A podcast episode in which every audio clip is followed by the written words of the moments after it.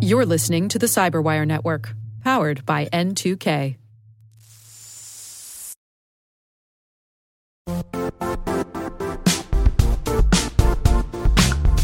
Don't struggle to align your organization's cybersecurity with business risk. Get the only solution that goes beyond reacting to threats with vulnerability and risk monitoring. You need the next evolution of MDR, and only Critical Start delivers it. Critical Start doesn't just monitor and respond to threats. They put you in control by detecting suspicious activities, quickly responding to contain threats, and identifying your most critical assets and protecting them against vulnerabilities and exposures. With continuous visibility, expert guidance, and measurable risk reduction, Critical Start has redefined what it means to manage cyber risk. Demonstrate provable security maturity to your leadership while positioning your program to achieve the greatest risk reduction per dollar spent.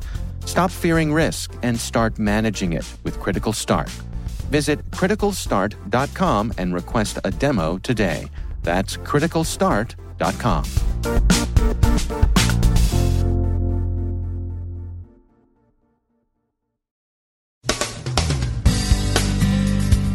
Oh my, Mirai is out in a new and improved form. Researchers find buggy smart contracts on Ethereum. A chase glitch briefly exposed banking customers' information to other banking customers. Hacktivists continue to hit spyware companies. Verizon's mobile index warns that mobile security is being traded for business efficiencies. Thales looks at data security and finds that data breaches seem to have risen with cloud migration. And the FTC doesn't like credential stuffing.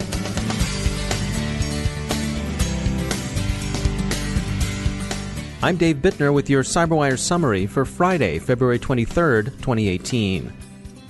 A new variant of the Mirai Internet of Things botnet has been seen in the wild.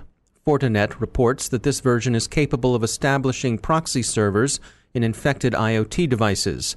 They're calling the strain OMG because its configuration table includes strings that contain OOMGA. Why is this development significant? We heard from Gabriel Gumbs at StealthBits Technologies, who compared illicit proxy servers to a criminal fence, a dealer in stolen goods.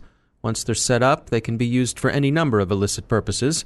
They could be used to stage denial of service attacks, or they could be used to drive disinformation campaigns. The fence will handle whatever goods the hoods want to move. We also heard from Sean Newman of Corero Network Security, who has some related thoughts on what OMG might be capable of. He said, quote, We're used to seeing Mirai variants being used to commandeer IoT devices. And once the botnet's been assembled, it can run denial of service attacks against a particular target. But OMG seems to be nosing out vulnerable IoT devices in an organization, and once it's found them, it puts in the proxy so that device can serve as a gateway into the organization. Once that gateway is established, attackers can exploit it against the victim organization in any number of ways reconnaissance, data exfiltration, and so on. Mirai, of course, came to notice when it was used by some gentlemen in New Jersey to take down much of the Internet in the eastern United States in a distributed denial of service attack on DNS service provider Dyn. Three young men took guilty pleas this past December in crimes related to the use of Mirai in DDoS attacks against a range of targets. Since 2016, the Mirai code has become widely available and it's continued to evolve into new forms, like OMG. University researchers in Singapore and London have determined that there are a lot of buggy smart contracts on Ethereum. Essentially, they create a private fork of the Ethereum blockchain and ran various permutations with live smart contracts. They found just over 34,000 contracts vulnerable to undesired actions they were able to verify and reproduce these trace vulnerabilities on some 3,000 smart contracts that hold about $6 million in Ether cryptocurrency. It would be difficult for criminals to do likewise and steal the money, but the researchers note that it wouldn't be impossible. As one of the researchers noted to Motherboard, the whole business is mucky. University College London's Ilya Sergey said, quote, We're dealing with applications that have two very unpleasant traits. They manage your money, and they cannot be amended. A glitch in Chase Bank's customer facing systems is said to have presented some customers with other customers' data. The glitch persisted for about two and a half hours Wednesday evening, but appears to have been corrected. Chase stresses that the incident was not a cyber attack. Some observers speculate to Krebs on Security that there may have been caching issues at the root of the problem. Motherboard reports hacktivist break ins at two surveillance software companies, MobiStealth and Spymaster Pro. Hacktivists had earlier hit FlexiSpy and Retina X, so this particular subsector is receiving unwelcome attention. The report characterizes the two outfits as spyware companies selling privacy invading stalkerware to private citizens who use it to keep tabs on children, spouses, and other persons of interest. Motherboard also sourly observes that a number of the customer accounts revealed in the data breaches are linked to email addresses from various U.S. federal agencies DHS, TSA, ICE, FBI, and various military services, especially the U.S. Army. Several reports are out on the state of security. Verizon's Mobile Index for 2018 concludes that many companies are willing to sacrifice some mobile security for business reasons. The 2018 Data Security Report from Thales notes that increased government migration to cloud services has been accompanied by a 20% jump in data breaches. These are perhaps connected, maybe coincidental. You'll find links to both reports in today's CyberWire Daily Briefing. They're worth a look. And finally, the Federal Trade Commission in the U.S. seems moving toward adding some regulatory risk to the reputational risk credential stuffing already poses the FTC has obtained a consent decree from online tax prep service TaxSlayer on the grounds that TaxSlayer didn't do enough to protect its customers from themselves.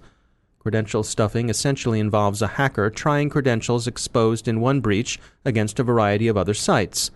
Since people unfortunately tend to reuse their passwords, criminals get hits often enough to make this worth their while. Isn't that the user's fault, you'll ask, since after all, TaxSlayer didn't expose anyone's passwords? Well, the FTC says no.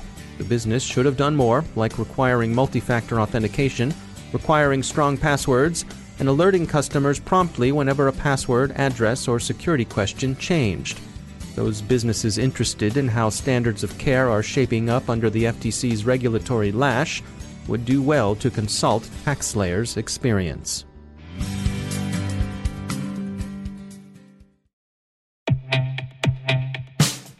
In the complex world of enterprise identity, securing legacy web apps at scale can be daunting. Strata Identity makes it simple.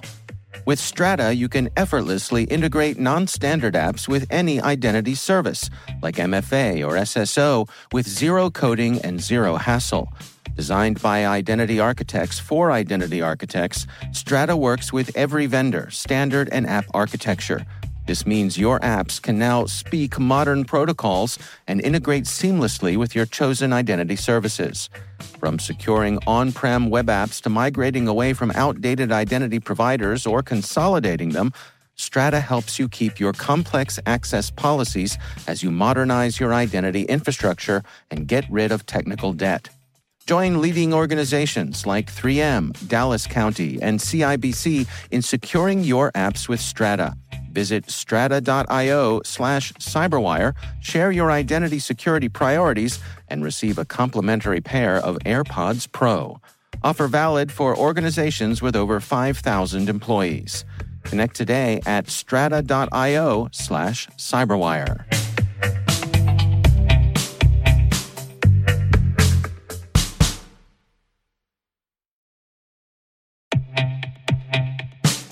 And now, a word from our sponsor, Syxsense. Syxsense provides award winning cloud based automated endpoint and vulnerability management solutions to streamline IT and security operations. With its advanced platform, businesses gain complete visibility and control over their infrastructure, reducing IT and security risks and optimizing operational efficiency.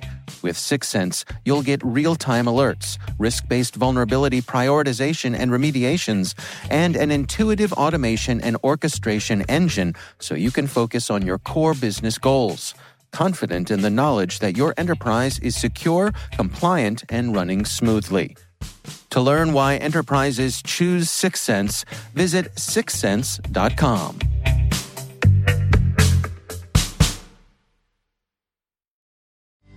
And I'm joined once again by Emily Wilson. She's the Director of Analysis at Terbium Labs. Um, Emily, welcome back. You know, it's been about six months or so since Alphabay was taken down, the, uh, the primary dark web marketplace. Uh, so, so bring us up to date. Where do things stand? Have things come in to, uh, to replace that uh, vacuum there? Not quite. Hmm. It's, uh, it's been an interesting six months on the dark web. Uh, Alphabay taken down, Hansa taken down. Uh, this fall, we saw a lot of instability around these, you know, prolonged DDoS attacks that went on for several weeks. Uh, we lost a couple more markets in the mix. We saw a couple of smaller markets come up to prominence. It's been interesting. So the the brief recap, obviously, Alphabay and Hansa taken down uh, in June and July by international law enforcement, uh, and then this fall, the remaining markets, which had been scrambling a bit, uh, kind of power not really consolidating with any one of them, no one of them really coming up to take Alphabay's place. The markets were attacked consistently and uh, unavailable except for through uh, mirror links for probably about six weeks. Hmm. Um, and in that, we saw one market kind of quietly close its doors, you know, thank its customers and, you know, pay out any lost funds, uh, and one market that went down in uh, not at all a respectable blaze of glory. Uh, and so now we have a handful of markets, not as many as we did before. We have a couple of older markets that are still stable. We have some newer ones that are coming up. We have some alternative markets, uh, different cryptocurrencies that are being moved around. Really, it's uh, we haven't seen anything come in to fill that vacuum. We've just seen a little bit more skittishness uh, and people adapting to increased uncertainty, which really is what the dark web is all about. Yeah, that, that's what I was going to ask you next. Is is, is the sort of tone, uh, the, the, the feeling? Uh, is there a sense that um, the people are looking over their shoulders more than they did since we've had these high profile takedowns? I think people definitely were in the kind of first wave of the fallout after Alphabay. I think people were with the initial uncertainty uh, with the markets kind of going down this fall, but in general, I think people are adapting, which is what you would expect in this community. People are adapting to having to use alternative links, to following vendors around different markets. I think we're just seeing, uh, you know, more loyalty to vendors. Uh, I think we're seeing people take a little bit more responsibility for their own security, but by and large, I think the immediate fear and, and FUD has kind of died down. Hmm. And you, uh, you, you say you've seen some interesting trends in some of the fraud markets, some shifts there. Yeah, so the the fraud markets in a lot of ways operate separately as a separate ecosystem from sort of some of the uh, the drug focused markets. We've seen some markets there, you know, go up and go down as markets tend to do, um, but also some of the markets are going to uh, more restricted access or pay to play. Uh, and that's just interesting. I think people are kind of trying to protect their membership a little bit more, whether it's you know, you need to pay to access, you need to get a referral code. I think the community as a whole is just becoming slightly more skeptical. Hmm. All right. Thanks for the update, Emily Wilson. Thanks for joining us.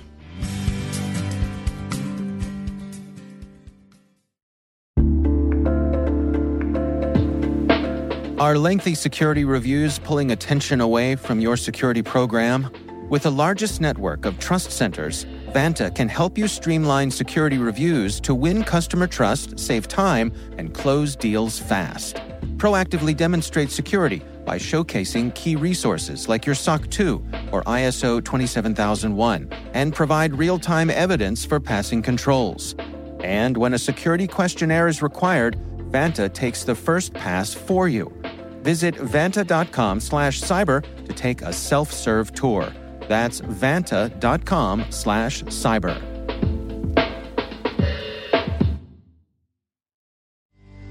My guest today is Andrea Little Limbago, Chief Social Scientist at Endgame. In her recent blog post on the Endgame website titled The March Toward Data Localization, she outlines the lag between law and policy and technology and how nation states are taking different approaches to data security and sovereignty. So it's one of those things that I think isn't discussed as much in our community. Um, obviously, it's not as uh, sexy as the latest hack or um, high profile cyber attack that's going on. But um, basically, as we've seen here, there's a lot of policy and legal frameworks has lagged behind technology you know, across the board in general. Um, but I think it's especially true in information security, where a lot of the laws, especially in the U.S., are 20, 30 years old, and we just kind of keep piecemeal, you know, building on top of them. Um, but the interesting thing is that, you know, that that's actually starting to change. And so after, you know, I'd, argue a couple decades of uh, slumber, the policy and legal frameworks are starting to wake up a bit. Uh, and I think it's going to really impact uh, cybersecurity for companies and just and for uh, individual privacy. There's been so much talk about the um, GDPR, which is a general data protection regulation that's coming into effect in the European Union in May. And so it's it's one of the first international regulations that's really had have had some businesses concerned with how you know whether they actually adhere to that or not, what needs to be done to comply, uh, those kind of things. And so it, when these kind of regulations actually start hitting businesses in the U.S., that's when there starts to be more discussion and uh, buzz about it. And so that's sort of what got me looking into it a bit more. Um, and then looking at, you know, the EU isn't the only one though, and that's one of the things that you know, for me, I tend to study more so the um, other countries out there than the than the EU as much. And so, what the GDPR is is just is just one example of this data localization, which is basically country-specific data laws for how data is processed or stored within a given territory, and they vary dramatically. So we're starting to see this large patchwork of data localization laws across the globe, and I just feel like it's something that hasn't been as you know it's, it's been making the rounds obviously in more of the legal circles, but I don't feel like it has as much information in cybersecurity. And so um, I want to elevate that discussion and bring it into uh, our community because it will have a big impact. And then hopefully as well, get more folks in our community with a technical background to, to provide some insights into how to shape it so we don't turn out with some of these laws we've had in the past that uh, are counterproductive to our own defenses. Uh, one of the points you make in this blog post is that there are two major frameworks that are gaining traction. You describe the multi stakeholder model and cyber sovereignty. Can you describe those for us? Yes, it's one of those things where I, I think that we're at an inflection point in the you're looking globally at the, how the international system is starting to to shape itself. You know, um, if you think about the Cold War, just you know, to, sort of frame it as far as um, something that people know more about. You know, you obviously had the, the Soviet bloc and you sort of the, the Western bloc, and that's you know, with different ideologies and ways of looking at you know, their economy, uh, how you know, free flow of information, those kind of things. Um, we're sort of seeing similar ideological divides starting to emerge, not adhering to those same tenets, but um, it's sort of that bipolarity starting to emerge as well. And so the multi-stakeholder model is one that tends to be more so uh, among European, um, you know, democratic countries, U.S., Australia, Japan, so forth, that are advocating for more of a free, secure, open internet. Sort of the uh, you know, sort of the foundations for how the internet was actually you know, how it was founded and emerged. Sort of the more of the utopian on how um, the free flow of information can help promote societies, help economic development, help governance. Um, provide you know access to all sorts of information where people previously didn't have that. And so that's sort of on the one hand, and then within that is a big emphasis on individual freedoms, and individual security, and privacy. And so one thing I, I will say that these are sort of the overarching umbrellas, and obviously each country kind of adheres to these in, in different ways. So it's not just black and white, but these are mm-hmm. sort of the two big buckets. And then the other one would be cyber cyber sovereignty, and that you know on the, on the surface, you know ostensibly it sounds really great. It's you know each country should have control over data within their own borders. So it sounds very similar to the notion of sovereignty, where they have where governments have control of um, you know the, what go you know, the laws and the legal frameworks, monopoly on the use of force, those kind of things within their own borders. And so you know, perhaps it's just elevating that to you know, the, the the cyber realm, but it's really not there. It's under the umbrella of that, but really what a lot of it is is uh, countries using this notion of cyber sovereignty for greater control of data. Uh, so ha- accessing data for individuals within the country, um, it helps uh, justify various forms of censorship and what does and does not make it uh, onto the internet. So, really, if you want to think about it, it's government control of the data. So, it really is much more so limiting of personal privacy and more so empowering governments to have control and access to whatever data they want within a country. And that'd be more indicative of like China, Russia, but a lot of other ones as well are starting to introduce similar laws. And so, having those two different frameworks, what are the natural tensions that are introduced between them? Yeah, I mean, that's really interesting. Uh, so on the one hand, you, because it's been somewhat evolving slowly and it's really starting to manifest itself quite a bit over the last few years, um, the tensions are starting to emerge. And one of the places where you see it a lot, uh, not you know, unsurprising, is at the, at the United Nations. So as the United Nations was trying to set forth what some global norms would be for cybersecurity, so what are the appropriate rules of the road that countries should adhere to? So what may or may not be off limits for an attack, what may or may not be off limits for you know for accessing data, those kind of things.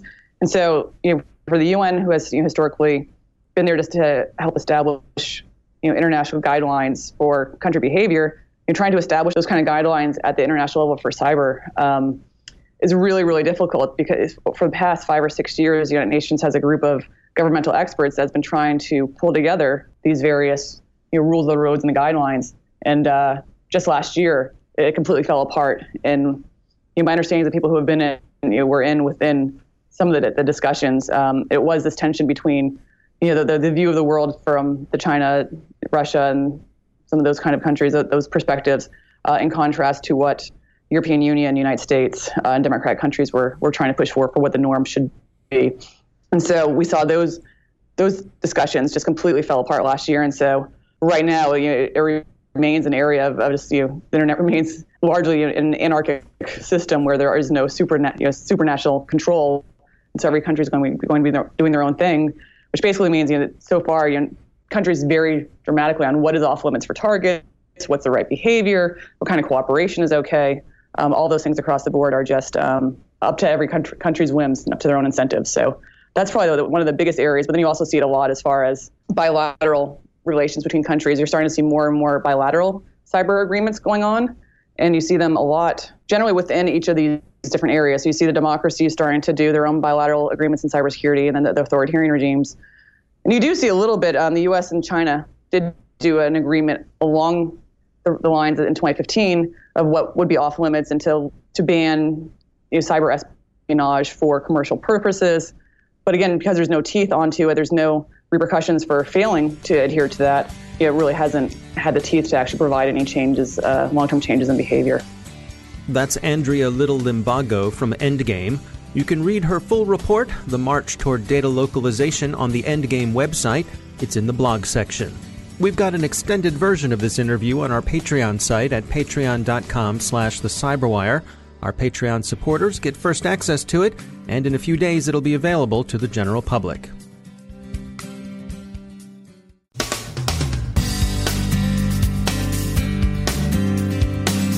And that's the Cyberwire.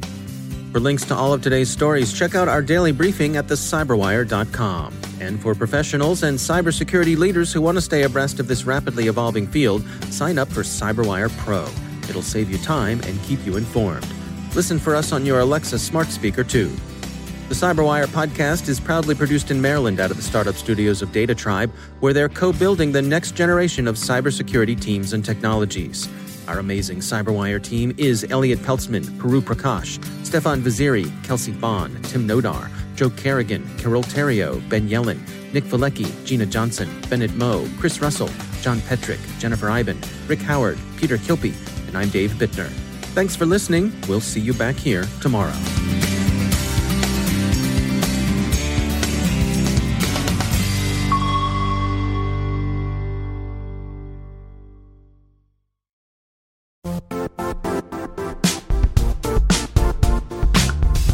And now, a word from our sponsor, Zscaler, the leader in cloud security. Cyber attackers are using AI in creative ways to compromise users and breach organizations. In a security landscape where you must fight AI with AI, the best AI protection comes from having the best data. Zscaler has extended its zero trust architecture with powerful AI engines that are trained and tuned by 500 trillion daily signals. Learn more about Zscaler Zero Trust Plus AI to prevent ransomware and AI attacks. Experience your world secured. Visit zscaler.com slash zero trust AI.